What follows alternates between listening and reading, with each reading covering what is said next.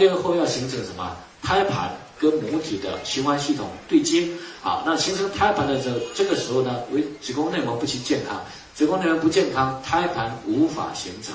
胎盘无法形成，三个月后，这个胚胎就没办法吸收到营养，那就会产生什么死胎？死胎它就流产了。所以两个月到三个月时习惯性流产的，大部分是子宫内膜不健康造成的。那子宫内膜不健康造成的原因是什么？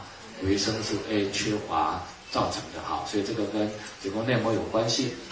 还有一个呢，A 缺乏呢会引起催化黄体酮前体形成所需要的酶的。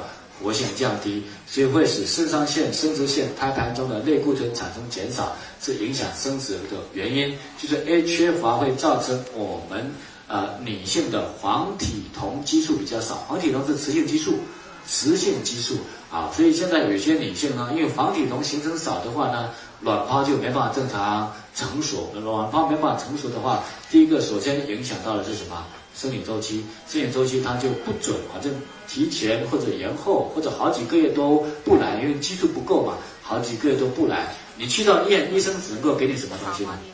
黄体酮给你吃嘛，黄体酮给你打嘛。那打完之后呢，那个时候来的生理周期不叫生理周期，因为女性你给黄体酮一吃或者一打之后呢，因为体内黄体酮高浓度高，那子宫内膜就增厚，你一不吃。那么黄体酮就减少，子宫增厚的黏膜那个内膜就什么脱落，就出血了。这个出血不叫做那个正常的生理周期，那叫做激素退行性出血，这个理解吗？但是现在医生没办法，我看到十二岁的小女生生理周期不准，去到医院直接给什么东西？黄体酮了。生理周期来了，但是那个来的不叫生理周期，这个理解吗？而且呢，只要你给黄体酮，给一次打一次，卵巢就衰老一次。因为只要外来激素一来的话，那我的器官就不分泌了，对吗？所以我们会看到有一些呢，他是想生二胎或者第一胎生不出来，就人工受精的。人工受精因为本身它就要打，有时候要打一百多针啊，去催熟卵泡。那一个卵泡当然它也可以受精完之后，但只要子宫内膜不够健康，植入进去之后它就不着床了，或者到两三个月它就流产了。第一次不成功的话，第二次要成功就非常难了，因为第一次已经打了一百多针的黄体酮了，所以那个卵巢已经坏的差不多了。如果你第二次再打黄体酮催出的卵泡，大部分都有那个有畸形率在内，即使生出来的小孩子呢，很多都有这个问题和那个问题，所以尽量少用什么外来激素，这样理解吗？尽量少用外来激素，因为促进激素形成呢，就是维生素 A，我们的那个卵磷脂、小麦胚芽油，再加上银杏诺虫酮，激素水平很快就变成正常的，而且那个才是让我们身体好的正常，这个理解吗？身体好的正常，好，所以呢，那为什么现在女性都有呢？你看小的时候都看手机了，对吗？黄体酮都比较少了，所以如果在怀孕之前，尽量呢把身体调到黄体酮正常。不要等怀怀孕之后黄体酮少又开始流血保胎，那就非常麻烦。一保胎又要吃激素了，而且也不一定，而且激素激素吃的这个胎儿的畸形率是非常高的。怀孕后黄体酮减少的出血，再吃黄体酮的话，它畸形率非常高。你网上随便搜索都会看得到，这个理解吗？OK，所以很多时候呢，啊，医生都会叫你把它流产掉了啊，所以。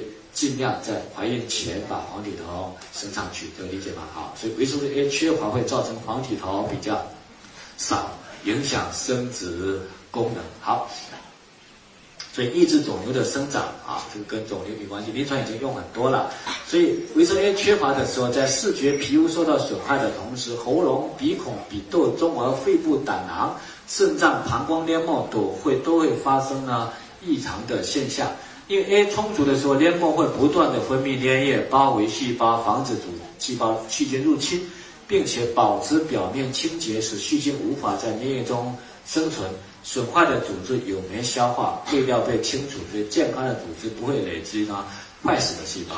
所以只要是 A 充足，我们的上皮组织有自我清洁能力，对吗？啊，比如这边就没有痰呐，这些都没有了。好，但是 A 缺乏的时候呢？黏膜细胞就会生长很快，但很快的死亡。这些细胞就会相互堆积，层层相叠，所以死去的细胞就没办法分泌粘液和酶了，无法自行清理表面，所以自我保护功能就丧失了。所以支气管、肺部这边就容易角质化，中耳、鼻窦、肾脏、膀胱、前列腺等器官就容易发生病变。一个是容易感染到那个炎症，第二个容易产生什么气囊？气囊一形成之后就形成什么囊肿？所以你看到肺部支气管的积液。中耳的中耳炎，鼻窦有时候会肿大啊，跟 A 有关系。肾脏里面有那个囊肿，不管是肾囊肿、肝囊肿，以及呢前列腺男性的前列腺硬化，都跟什么有关系？维生素 A 有关系。因为只要有管道的地方就有皮嘛，有皮的地方 A 一缺乏的话，它就会角质化，这个理解吗？比如说甲状腺里面管道有管道。一开始缺 A 就角质化，一角质一脱落就堵塞，一堵塞就会产生什么非菌性炎症，甲状腺结节就来了。比如说女性的输卵管，现在年轻人输卵管堵塞的非常多的，输卵管有没有皮啊？内皮，A 一缺乏，内皮就角质化，角质一脱落就产生炎症，一炎症的话就红肿，那就马上就堵了。你一通，但是呢会不会再来？马上就来了啊！所以为什么会越来越多的不孕不育呢？缺维生素 A 哈，因为我们消耗量非常大哈，所以各种各样的囊肿啊、结节啊、肌瘤啊，然后呢，那个 我们的积液啊，比如说胸腔积液啊，这些都跟角质化是有关系的。好，所以这是我们讲的维生素 A 的作用啊。那当然 A 呢，在医疗上我们已经用非常多了啊。在哪？在医疗上的应用已经非常多了啊，所以维生素 A 呢，也是我们现代人必须要补充的一类 营养素啊，叫刚性需求啊。那一补充 A 呢，是如果大量的过量摄入呢，容易造成戏剧性的毒素啊。那贝塔胡萝卜素呢，就没有这种危险，因为贝塔胡萝卜素呢是维生素 A 的安全来源，需要多少就转换多少。但是当然，大剂量的贝塔胡萝卜素呢，可能呢会造成皮肤橘黄色啊。皮肤橘黄色的原因在哪里呢？就因为我们身体没办法储存，就储存到皮下组织，特别是女性更容易储存到皮下组织。那对身体健康没有影响，只是皮肤会黄嘛，对吗？那你黄的时候你就少吃一点，不黄的时候再吃嘛。吃了一个阶段，你身体就适应了，它也就不黄了啊。所以 A 呢会作为贝塔胡萝卜素作为维生素 A 的安全。来源啊，所以这是维生素 A 的作用，这理解吗？OK，所以我们讲下午呢给的是维生素 B 是刚性需求？是的，维生素 A 也是，因为现代人几乎都缺，日常饮食要达到那么大的量是非常有难度的啊，所以你吃一斤胡萝卜，那个胡萝卜的话，不如吃一棵胡萝卜素，对吗？啊，吃一颗那就。